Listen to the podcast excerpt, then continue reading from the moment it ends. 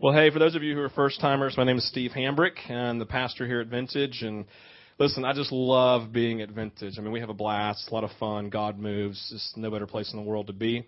Uh, we're excited. If you if you don't know, uh, obviously we are packed here today. This is our third service so far this weekend. We are about we're a few weeks out. We don't really know how the snow impacted uh, our build out, but we're building out a brand new space down at Crossroads. If you go that way and get to the the stoplight where the Starbucks and Chevron and Kroger is behind the Kroger, there's an L-shaped building. You see a Zumba Fitness. I'm there every day, at least three times, right? There's a Zumba Fitness there and a Dixie Crossroads. See a neat repeat sign. We're basically right there in the right in the V, and about four doors this way, four doors that way, total of 12,000 square feet. We're process of building it out. And so, and, and, and we'll be letting you know, but in about four weeks, we won't be here anymore. And so in five, in a month, you come back in a month, don't come here, right? Go that, go over there. And, um, we're excited about that. So, all right, well, let's jump in. Uh, if you weren't here last week, we were having this conversation about Joshua, and we said, uh, in Joshua chapter 3, Joshua is at a new beginning. Right, we said he's at a new beginning. He's, Moses has died. Um, they are in the process of leaving the only life in the in the desert they've ever this generation's ever known, and they have a brand new leader who is you know he is untested. We have no idea how good he's going to be, right? And so he doesn't have any idea how good he's going to be either. So they're all having a freak out moment about Moses dying and a new beginning, right? And they're having their own little freak out about leaving the only life they've known for this new life they're about to enter into over here, right? And, and so they're all having this moment. And so Joshua, Joshua then begins to speak. And, and at one point, one of the things he said, kind of a priority for this, this new beginning, and we said we're at a new beginning. You've all hopefully left 2010, like we said, right? And you're all hopefully launching the 2011. You have no idea what 2011 holds for you, right? It's a new beginning. And we said that one of the things that Joshua said, kind of a priority for any of us as it relates to new beginnings, is simply this. He says in Joshua 3, 22 and 23, basically, hey, listen, the presence of God's about to pass in front of you the Ark of the Covenant. The presence of God about to pass in front of you. And when it does, step out from the position that you're in and begin to follow it. Because you, we've never been this way before. We have no earthly idea where we're going, and the presence, God Himself has already been there. Because He lives the beginning, the middle, and the end, and everywhere around, all at the same time. So He knows where we're going follow his presence. And we said if we're going to be a people who, who follow his presence, then we have to be in view of seeing him because you can't follow somebody you can't see. So we have to, so he's saying, listen, be a people of his presence. Focus on him. Know where he is. Spend your life focusing on him. But the question we asked was this, how could, how could Joshua be so confident that in following the presence they would get where they needed to be? And we said the answer was simple. He knew God. It was he knew God.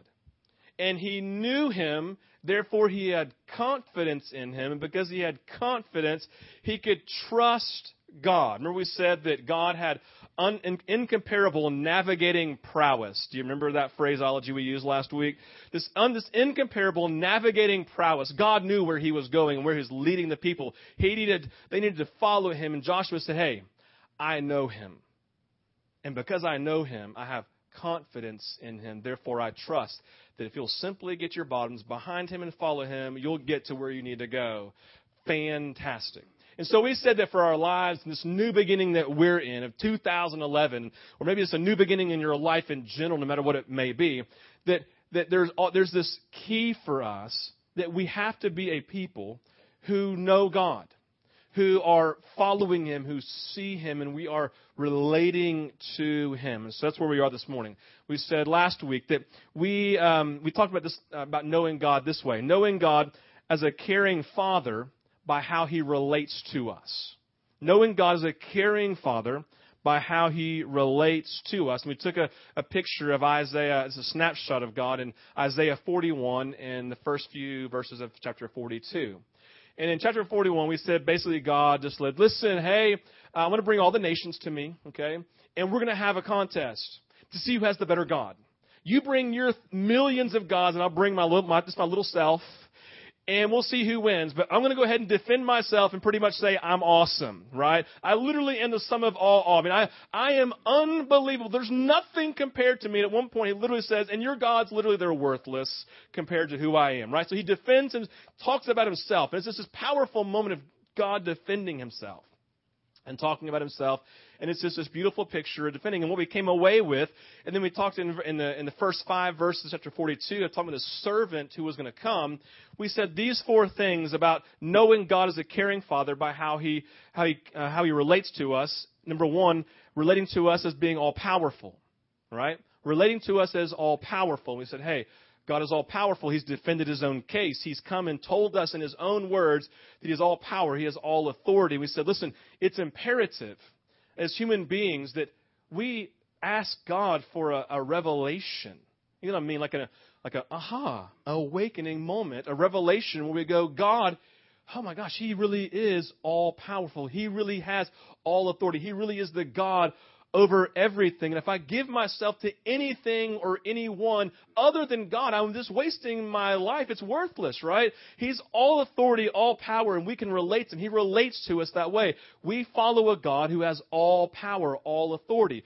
That should fill us with confidence, right? We like to we like to walk behind the big guy in a fight, right? We just love that. So we follow that we follow God He's all powerful. Number two, He relates to us with sensitivity. Not that he gets he doesn't get his feelings hurt as in he's sensitive. No, he he recognizes that we're sensitive. That we get our feelings hurt all the time, right? That, that we're easily offended, we're easily angered, that we can easily be, to be prone to fear. The fear of the unknown, right? And so when he relates to us, so he is a father who comes to us in sensitivity, recognizing our frailty. And so he comes and he doesn't condemn us. And he doesn't you know, he doesn't just sit there and beat, beat us over the head saying, You're terrible, right? No, he relates to us with sensitivity and saying, Hey, I know if I if I came in all my power and all of my authority every day and just put it over you, you would literally live in like ah, fear, shrieking every day, right? But no, he comes in sensitivity, knowing who we are in our brokenness and our in our places where we have issues, right? It says, I'm sensitive to where you are. I'll relate to you that way. Number three, we said he relates to us with compassion. He relates to us with compassion. Remember, it says, uh, a bruised reed and a smoldering, excuse me, a, a, a, bruised reed he will not break, and a smoldering wick he will not put out. We said last week, a, a bruised reed does this. You bruise it, and in time it just falls. Right? And it can never stand back up. It's literally in the process. As soon as you bruise it, it's in the process of dying. Smoldering wick is the same way. You put it out, the smoke cloud comes up, and the fire is put out. It can never put itself back to a fire. It's literally now in the process of dying. But we say that God relates to us as one who has compassion. He has compassion. Therefore, in the process of our dying, He's all about putting us back to life. And that's huge. Do you know God that way? And the fourth thing we said is that He is faithful. He relates to us with faithfulness. He is tireless in His perseverance to never give up in His patience to make sure that He's doing everything that He can to move us towards life and to wholeness. And we said at the end, do you know God this way? When you get behind His presence to begin to take this next step into the unknown, do you relate to God this way? As a God who is all powerful yet is sensitive, relates to us with compassion and with faithfulness. Because what happens is when you know Him that way, it's amazing the level of confidence you have in walking out every step of every day. Because that's who He is. It's, he's a Father who cares for us by the way He relates to us. And we say, hey, we want to ask God, awaken us to an understanding of knowing you and relating to you this way. God, do this work in us. So the second thing we're going to talk about today is knowing God as a caring father by the way he fights for us. Knowing God as a caring father by the way he fights for us. Let me tell you what I'm going to do this morning. I'm going to lay out four things. We're going to basically go through all of Isaiah 42. We're going to finish it up this morning. I'm just going to just, just blow through it. And we're going to name four things that describe God fighting for us. Okay, I'm going to name those four things. And then what I'm going to do at the very end, I'm going to come back and say, now, let's talk about the defining characteristic of God that empowers or that, that causes him to relate to us in all of these ways. Are you excited about that? The defining characteristic. And I'm going to say up front that if we don't understand the defining characteristic that I'm going to name, then we're not fully grasping what it means to be in relationship with Jesus. That's a pretty big statement, isn't it? I know. Can I really back it up? We'll see. All right, here we go. Isaiah 42, starting in verse 5. Let's read. Going through verse 13. This is what God the Lord says. He who created the heavens and stretched them out, who spread out the earth and all that comes out of it, who gives breath to its people and life to those who walk in it. I, the Lord, have called you in righteousness. I will take hold of your hand. I will keep you and will make you to be a covenant for the people and a light for the Gentiles, to open eyes that are blind, to free captives from prison, and to release from the dungeon those who sit in darkness. I am the Lord. That is my name. I will not give my glory to another or my praise to idols. See, the former things have taken place, and new things I declare. Before they spring into being, I announce them to you. Verse 10. Sing to the Lord a new song, his praise from the ends of the earth, you who go down to the sea, and all that is in it, you islands and all who live in them. Let the desert and its towns raise their voices. Let the settlements where Kedar lives rejoice. Let the people of Sela sing for joy. Let them shout from the mountaintops. Let them give glory to the Lord and proclaim his praise in the islands. Verse 13. Hear this. The Lord will march out like a mighty man, like a warrior. He will stir up his zeal. With a shout, he will raise the battle cry and will triumph over his enemies. Now, at the end of Isaiah 41, we said that God came and said, Hey, everybody, there is a servant who is coming. He will be for all of the nations. And he looks at us and says, By the way, did your gods tell you about that? Of course they didn't because they can't talk, because they're worthless. What he says, right? And then in verse 1 through 4 of Isaiah 42, he says, But listen, here is the servant and actually, the reality is, this servant is for all of the nations, for every single one of you who would put your hope in him. This is good news about the servant. I brought you here as a trick. I want to defend myself, but what I'm really doing is getting you here so you'll recognize how awesome I am and how awesome my servant is so you will be compelled to give your life to him and to put your hope in him. This is awesome what God does in His love. We said the love for the nations, those who are outside of Israel, all those who are distant and far removed. And He says, then my servant will come. And what He's going to do is if you put your hope in Him, He will guard you, He'll protect you, He'll fight for you, He'll be in a relationship with you, He will speak to you, do all these amazing things in your life. It's going to be awesome if you will do this. And so in verse, in basically 1 through 9 of 42, he just begins to talk about the servant. And the servant, we know, was Jesus. We read, read about that in Matthew 12, that Jesus represents the servant, the servant who was to come. And so, so God is talking about the servant, and he talks about the servant. He says, I'm sending the servant on your behalf. And then he describes how he relates to the servant. And ultimately, what I want you to see here is that this is how God, the Father, and relating to the servant, will relate to all of us who now, in relationship with Him, have become His servants. So let's name just four things. There's a jillion things we can pull for this. I'm just pulling out four, probably because I'm lazy. Right? Just four, just for the morning. Here we go. Number one, our Father is an initiator. Our Father is an initiator. He makes the first move. You've read, you've heard before, God, we are able to love because God first loved us, right? And so God initiated this love relationship, this action of love, this movement forward of love. And so we see here is God initiating. We see specifically in that God wants to move. And so he initiated, he makes it happen, right? He actively makes it happen. In verse 6, we see just a few things. Let's pull up verse 6 if you can, Eddie. It says this. It says, I, the Lord, called the servant to action. So it's basically like the servant sitting there as if we're sitting by the, the red phone. You remember Batman back in the day he had his red phone? Like we're sitting there just waiting for the phone call to initiate the movement forward of the servant being released. God is initiating. No one recognized that they were waiting for something, right? But God saying, listen, I'm sending a servant. Wait for it. I'm initiating the movement forward. I recognize I'm a father who fights in fighting that I have to initiate. I don't just sit back and see what happens. No, I move. I initiate. This is what I do. He says he took hold of his hand took hold of his hand. Listen, we, it's, I don't know if you know, it snowed this past week, and there's a lot of ice on the ground. And so Sarah, little Sarah and I, who's six years old, right, we're walking along, and I'm watching her do the whole slipping thing, right? And she's almost falling, right? And so I'm looking and I'm walking over. So what do I do? She's in the process of almost falling. I reach over, initiate the action, grab hold of her hand to guard her to protect her, and I'll hold her up. And then she starts just playing and slipping on just for the fun of it, right? Because she can, because she knows I have her. I am a father who has initiated the action of reaching my hand down, and I will walk her all the way to her seat to make sure that she's okay, and I will close the door and tell her, put your seatbelt on, right? Because that's what a father does. I'm initiating the action forward to make sure. He's saying, I'm initiating this, right? I took hold of his hand, I initiated the action, and I will walk all the way through to the end with him. Next thing that we see here is this. It says, tickle his hand, and he will keep you. Says he will keep you, meaning that he will guard and protect the servant. Keep you. I will guard you. I'll bring you and I will keep you and make sure that you're safe. Everything's taken care of, right?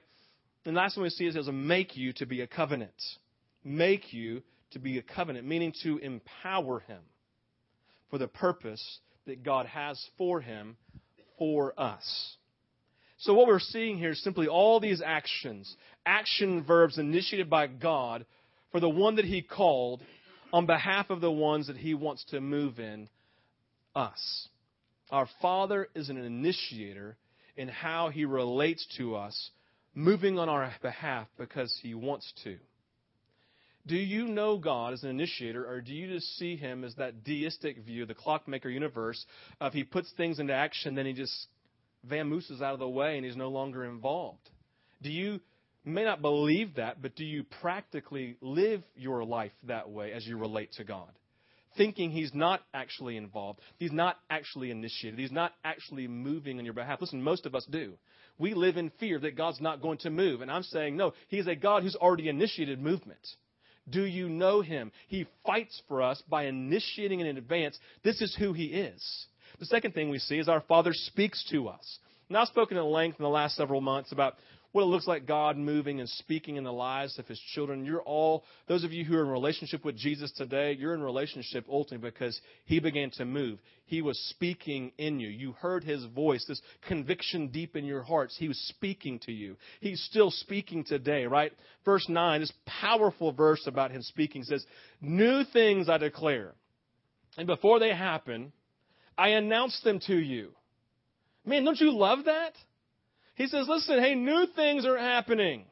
I'm continually, man, you're like all sorts of unknowns in 2011. The servant's moving, and I'm letting you know in advance. There's 2011's coming, and I don't want you to be lost. So what I want you to do is I want you to be in my presence. I want you to follow me, and when you do, there'll be things that you will have conviction about, things that you will know because I'm speaking them to you in advance because it's who I am. All your other gods, they're not going to speak to you. You can read all the books that you want to. You can go and spend all the time you want to at meetings and conferences and all this kind of garbage. But if you sit at my feet. I will tell you things that you need to know.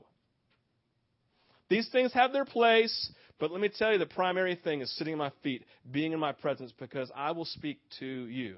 If we tag on and continue on in chapter uh, 42 of Isaiah, we see this specific, verse 9 specifically linked with verse 18 and 20. And what we see here, God literally says about, it says figuratively actually about Israel, that they are deaf and blind.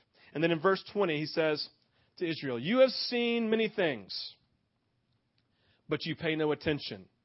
And your ears are opening at the, or excuse me, your ears are open, meaning they're actually hearing, but you do not listen. Now, this is powerful here as, as, as seeing how God fights for us for this. Basically, what he's saying is, hey, there's a bunch of church people out there, and they're around God moving all day, every day. They see things, they can tell stories, they, they are hearing things about how God is moving, but they're not actually responding. They're not actually following in line with what God has been speaking. But God says this, and hear this. This is the faithfulness of our Father, how He relates to us and fight for, fights for us. He says, even when you are deaf, and even when you are blind, I'm still speaking. I'm still speaking. He says, hey, listen in verse 20. It just said that. You have seen many things, but you pay no attention. Your ears are open, but you do not listen. Because he's speaking, he's moving. And what he's saying is, I am a God, my, as a God, as your father who fights for you, I am fighting for you even when you're not paying attention. I'm still speaking, I'm still moving. So when people come to me saying, Steve, God's just not moving in my life. I'm just not hearing Him. I'm not in His presence. And I say, and, and I want to say in great compassion, well, open your ears, idiot. Now, of course, I would never say that's not very pastoral, but you know I'm getting at. I'm making a joke here, but the reality is there's just this reality of God always moving, God always speaking. We need to know Him that way. Number four, excuse me, number three, our God is impartial. Our God is impartial. He doesn't play favorites. Verse 10 says, Sing to the Lord a new song, his praise from the ends of the earth. And he names all the ends of the earth, the Kedar, the Shudar, whatever they are, right? And so he has all these dars, and, and all of them are distant from him. They're all disconnected from him. And what he says is, Listen, my servant is becoming on behalf of all of humanity and all of creation, even to those who are most distant and far removed in their affection towards me. I am for all humanity. And it says so much so that when I reach the ends of my impartiality of reaching them, it will just spring forth. It will just have to happen that new songs of praise and of thanksgiving basically going to go, oh my gosh, you're awesome. We had no idea we were worshiping all these worthless gods over here, spending all of our time on worthless things, but you're awesome. And all I got to is go, oh, I'm going to sing all day long because you're so great. He's impartial. He says, even to those who are either close or distant, I will move because I'm impartial. Number four, our Father is zealous for us our Father is zealous for us. We said in verse 13, says, He will march out like a mighty man, like a warrior. He will stir up his zeal with a shout. He will raise the battle cry and will triumph over his enemies. Why do you think, guys, that you love Braveheart and Gladiator so much? Those moments where William Wallace rides through, right? He makes some good jokes about where lightning bolts come from and stuff, right? All this stuff, you know what I'm talking about. You can laugh, it's okay, it's church. You all this stuff going on, right? All this stuff going on. And he, oh, what does he do? He comes out and says, I am William Wallace. And the whole thing goes, I see a group of my countrymen standing up to tyranny, right? You one day, one where the whole thing goes on about, hey, you're going to stand up and say you fought and you didn't back down, you were a middleman. They're like, yeah, right? And all of a sudden he's stirring up this zeal and it's stirring up this passion. Why do you love it? Because it's the heart cry of God for himself. He wants it to be the heart cry for his people. Stir up zeal. Hey, listen, I'm doing it for myself. I'm literally, zeal is simply this. It's defined as this great energy or enthusiasm in pursuit of a cause or an objective. You know what zeal is? Oh yeah, and you're stirring it up, right? You see the pep rally. It's like sitting there every every football game. It's so funny. You have one of the commentators sits there and says, "I wonder what kind of inspirational speech the coaches will make at halftime." Right? Just this whole go out and take the field. God is saying, as a father who is a mighty warrior, I sit there and I get passionate and I stir up my zeal. And then he has the audacity in, in verse 14 to kind of express what this looks like. This is just gross about God. It says, For a long time I've kept silent. I've been quiet and held myself back. But now, like a woman in childbirth, that is a powerful picture. If you've all been around birth, you know what that looks like, right?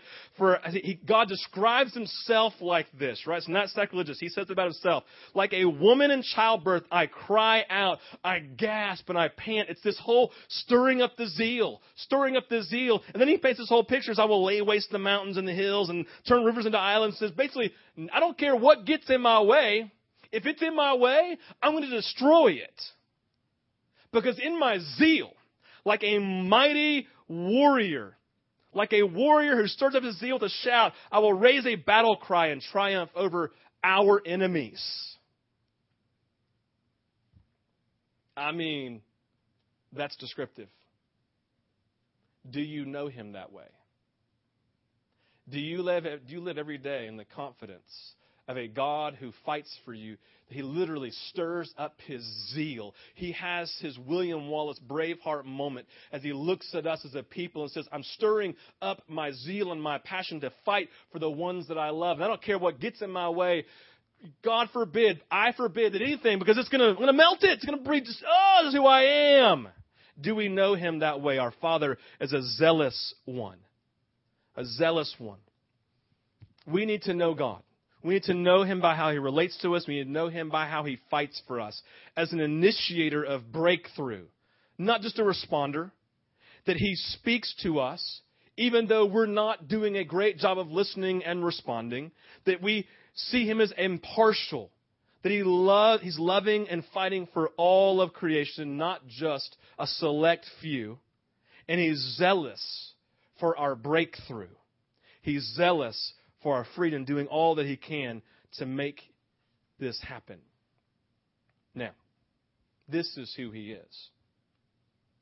But the question we have to ask is kind of the defining characteristic that we need to begin to understand about God that will ultimately cause us to live in a place of confidence and trust is this. The answer to this question why does God move? Now, a Sunday school answer is because He loves us. And that's level of truth in that, right? But it's, it's, it's, it's, it's a a facet of his love that's deeper than that. The thing that causes God to move. Why does he do this? Have we earned it? Are we special enough that he Oh my gosh, you're just so great. You totally earned this. You have purchasing power. You purchased this. No, no. The only thing that causes God to move is his grace. It is his grace. It is one of the defining characteristics that cause us to understand who God is and how He relates to us and our relationship to Him. Now, pull up these two uh, definitions real quick, Eddie. I'm going to walk you through this grace understanding. now, I'm going to say this. I'm just, I mean, we're just just scratching the, the surface of, of this understanding of grace. We may spend some more time talking about it. But grace is this simply receiving something we haven't earned. I mean, that's a very simplistic answer, right? Receiving something that we haven't earned. A lot of times people will intermix grace and mercy, but mercy is not receiving something we do not deserve. All right, so, so let's say, let's say my dream had come true, right? We're living in my dream world now. When I turned 16 years old, those of you who are around back then, you'll get this more than the youngsters here. And, and when I graduated, when I turned 16, it was 19, oh, somewhere in the 80s, right? And the vehicle that I wanted was the big K5 Chevy Blazer, right, with a tow package and tinted windows and really big wheels that made the little five foot nine squirt that I was look about six ten and huge and dangerous, right? So I wanted this like K5 Blazer. I wanted it bad, and I'm, so I'm praying for it. I'm looking for it, and all. And and so I turned 16. Remember, this is dream world, not reality, right? I got nothing when I turned 16. Just saying, but but in my dream world, I got the K5 Blazer with the tow package, tinted windows, and big wheels, and I looked tough, right? And so, so 16, I open the door. My dad goes, surprise. I go, oh my gosh, K5 Blazer with a towing package, sitting windows and big wheels. Oh my gosh, this is awesome. Yes. And I look and says, Dad, I can't believe you got this for me. Why did you get it? And he goes, grace. I go, I didn't earn it? No, trust me. Right? No, you didn't do anything to earn it. Simply a gift of my grace. I wanted to give you something that you haven't earned fantastic. Oh my gosh. So what do I do? I hop in the car and I speed to every single one of my, my friends' houses and honk the horn. Hey, come out here, right? So I get to like the third house and I see a turn up here like this. And so I just, I just speed off and take off, turn on the corner about 45 miles per hour. I go on two wheels, come around the corner and right there is sitting a police officer. Dang it, right? He pulls me over. I have my freak out moment. I go home. My mom, with her intuition, says what's wrong as I'm huddled in a mass of uh, this, whatever it's called, little, what's the thing there? Uh, fetal position, thank you, Randall, for not saying anything. Uh, fetal position, you know, sitting there the whole moment going, oh my gosh, I'm such, I'm so much trouble, trouble, trouble, trouble. And she's like, what's wrong? I'm like, my dad walks over, I tell them, I got a speeding ticket. And I know I deserve to have my K5 Blazer taken away from me. My dad lays hands on me and says, mercy. You deserve to have it taken away. But I'm going to allow you to keep it. Right? Not receiving something that we do deserve. So I received it, did nothing to earn it. I didn't get it taken away, even though I deserved it. Now, now that we fully understand grace and mercy. Fantastic. Now, now let me talk about grace. Receiving something that we haven't earned. And we start looking at our lives and we start talking about what this looks like.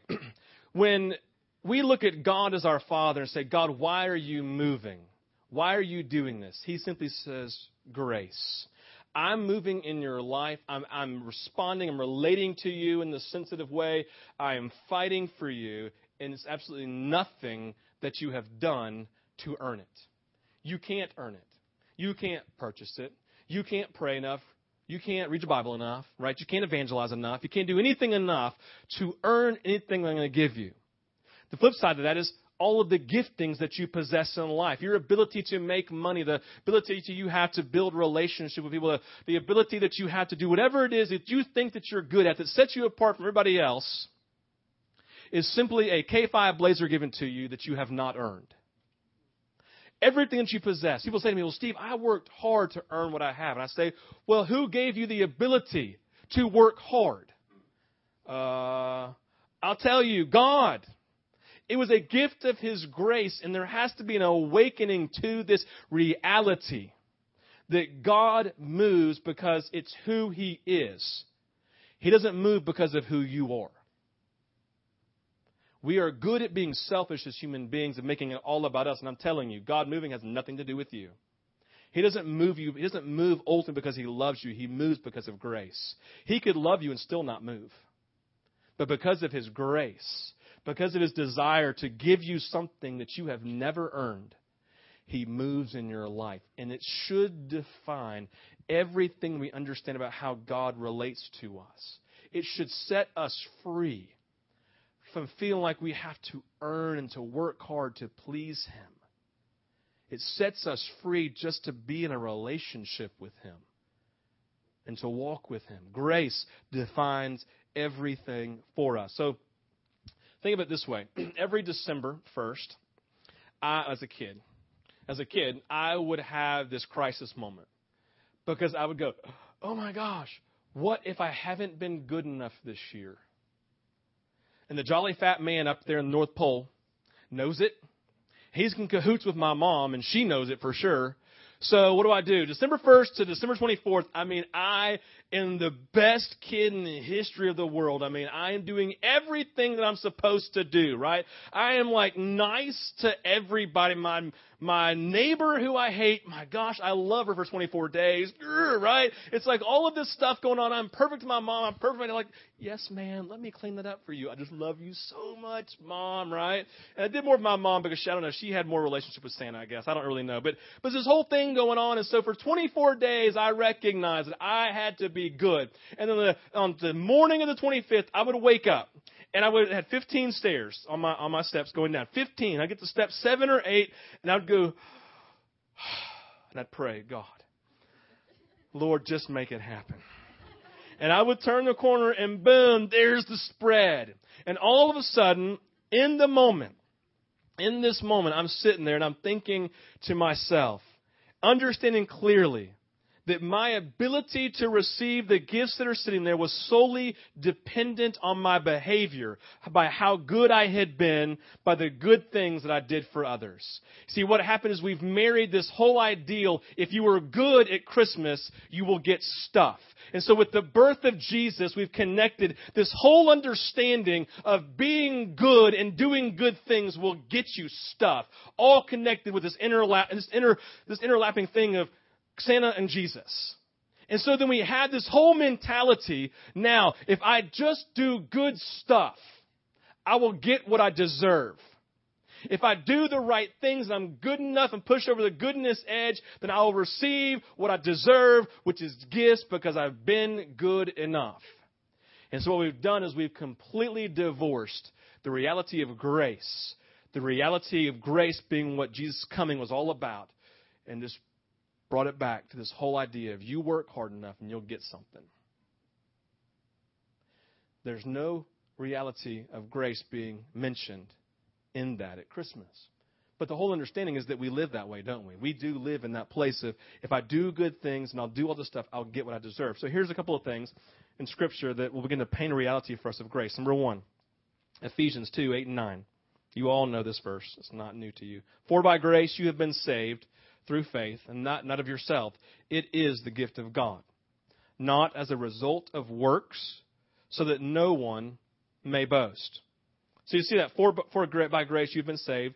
That's not anything that you've done. It's simply a gift of God, which means God is the initiator of our salvation. It is a gift. It's not a result of anything that you've done. So you've heard this all your life. You can't do enough good things to get to heaven. If someone says, "Hey, are you going to heaven?" If you if they believe in heaven, you say, "Hey, are you going to heaven?" They're like, "Yeah." How do you know? Well, I've been pretty good, right? And we look at it and say, "No, no, no. That's not what it's about. There's no doing good things. Good, doing good things will not get you to heaven. You can never be good enough." You can never be good enough. We all know this. You can't be good enough. Goodness never gets you to heaven. What gets you to heaven is the gift of grace. You coming, recognizing who God is, responding by being in relationship with Him, and in that moment putting your hope in Him. And all of a sudden, grace is poured out. Grace, this understanding of a free gift that you haven't earned, is poured out into your life. So, we had this understanding here. We can't do enough. Ephesians 2, and then we skip down to 2 Corinthians chapter 12, verse 9. He's, and has he said to me, and, at, and he, excuse me, and he has said to me, my grace, God, this is Paul, and he has said to me, my grace is sufficient for you, Paul, for power is perfected in weakness. That's God speaking to him. Most gladly, therefore, I will rather boast about my weaknesses, so that the power of Christ may dwell in me. So let's read it again. God says to him, My grace is sufficient for you. For power, his power is perfected in weakness. And Paul says, Most gladly then I will boast about my weaknesses. My weaknesses are awesome, so that the power of Christ may dwell in me. Now, this verse is written in context of Paul having a thorn in his side. Do you remember that? Paul's sitting there going, "Oh, there's this thorn. We don't really know what that thorn is. All people have all sorts of ideas what it is, but reality is we have no idea what that thorn in the side was. But we know Paul didn't like it. It was uncomfortable. He wanted to go away, so he prayed, "Hey, I prayed for healing, all this stuff for all the people. God, do it for me." And he says, "No." And he says, "My grace is sufficient for you." Wow. So, what do we what do we do here with this? What do we picture here with grace? This deeper level of understanding of grace. Now, what Paul basically and what God is trying to get across to Paul is listen. He's saying you when you're weak, when you're vo- when you're vulnerable, when you have no ability in your own strength to do the things that you need to do to get to where you want to go, my friend, that is the moment you celebrate. That is the best place that you can be. And he says basically because over here in your own power, you try to do everything in your own strength. But over here, when you're weak, then you recognize you can do absolutely nothing, and I can do it through you. So think of it this way football player, big football player, right? One of those big linebackers that runs a 4-3 40. He's 245 pounds of just one muscle from head to toe, right? He's this massive dude, right? he's on the punt coverage team he's making his way down the field and the wedge is coming this direction. It's illegal now, I know, but the wedge was coming this way, right? And, and all of a sudden, boom, he just goes head first. This other dude comes in head first. They collide. And what happens? Both of them fall on the ground. One of them shakes it off. The other one is paralyzed. And all of a sudden, in the moment, this superhuman, super athlete who could just probably jump 39 inches off the ground just standing still, right? Who can just lift millions of pounds of weight, or at least thousands of pounds or hundreds of pounds, right? He's this massive monstrosity of a human being all of a sudden in the moment becomes completely helpless, completely vulnerable, open to being exploited because he can do nothing to protect himself whatsoever. And God has the audacity to say, My friend, that is awesome. Because what you've just done is taken your power and your control of making things happen out of your own hands, and now you're completely helpless. And you can't do anything on your own strength. You can't get anything that you actually need. Only I can do it. And I want to tell you that is the safest place to be when you are 100% vulnerable and 100% needy. And Paul recognized it and said, Therefore, I'm going to boast that I'm 100% vulnerable. Because Scripture says God opposes the proud, but He gives grace to the humble. Those who think that they can do it all on their own strength, who live life every day thinking they can earn the money that they need and they have the power to make things happen. They can network over here and do all this stuff. When people think they can make life happen in their own strength, he said the greatest gift that can happen to you is to lose everything because in that moment you become 100% weak and desperate for me and there's no safer place to be than 100% needy because when that happens, I pour out my grace. All the things that you need that you've never ever earned ever in your life. And I do it not because of who you are, but because of who I am.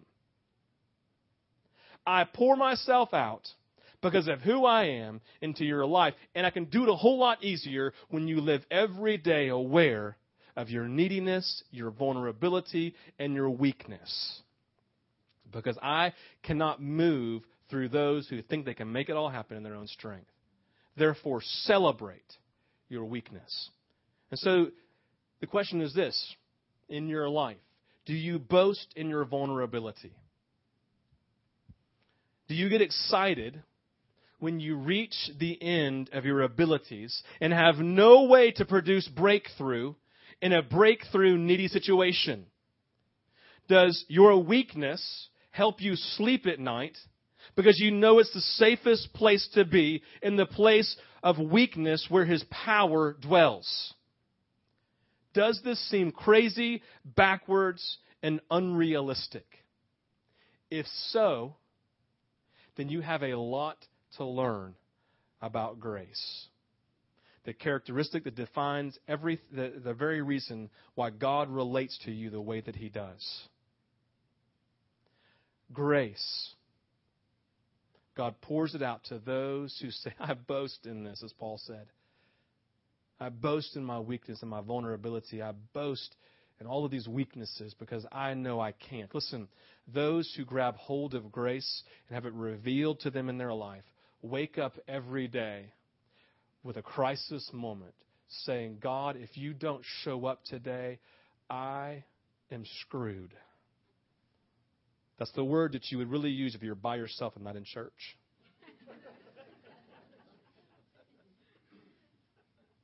I am in trouble. Do you wake up every day saying, if God doesn't move, I'm in trouble? We have to get to that place because there's no greater place of freedom than looking and saying, I can't, but you can. I'm going to follow your presence because I'm in the unknowns, but I have confidence in you because of you being a father that relates to us with sensitivity and compassion and who fights for us. And you do it not because of what I do and because of who I am, but because of who you are. Listen, that I just said a lot of stuff in a short period of time. I know.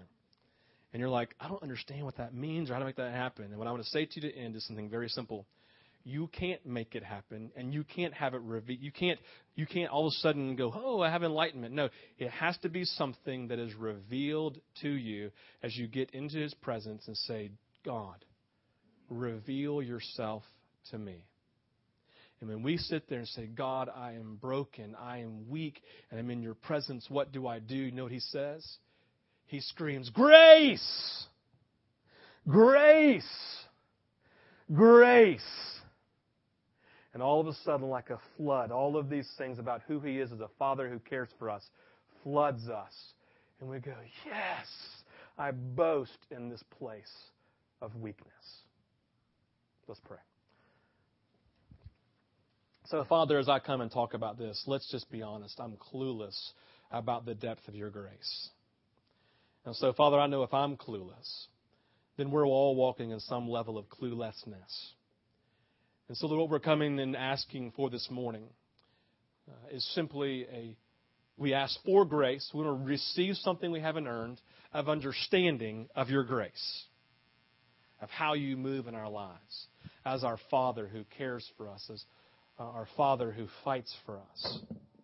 And so, Lord, we invite you to come this morning and, and, and move in our lives, God. We want to, we know that you're speaking. We want to hear you. We want to to recognize you touching those areas of our lives, God, that maybe keep us from listening well and from seeing you well. Lord, I'm asking this morning for the beautiful and wonderful gift of conviction. That when kindness and with mercy that you move and you touch us and you say, hey, here's the area that's keeping you from me. And you touch it as a gift of conviction so that we can see you better.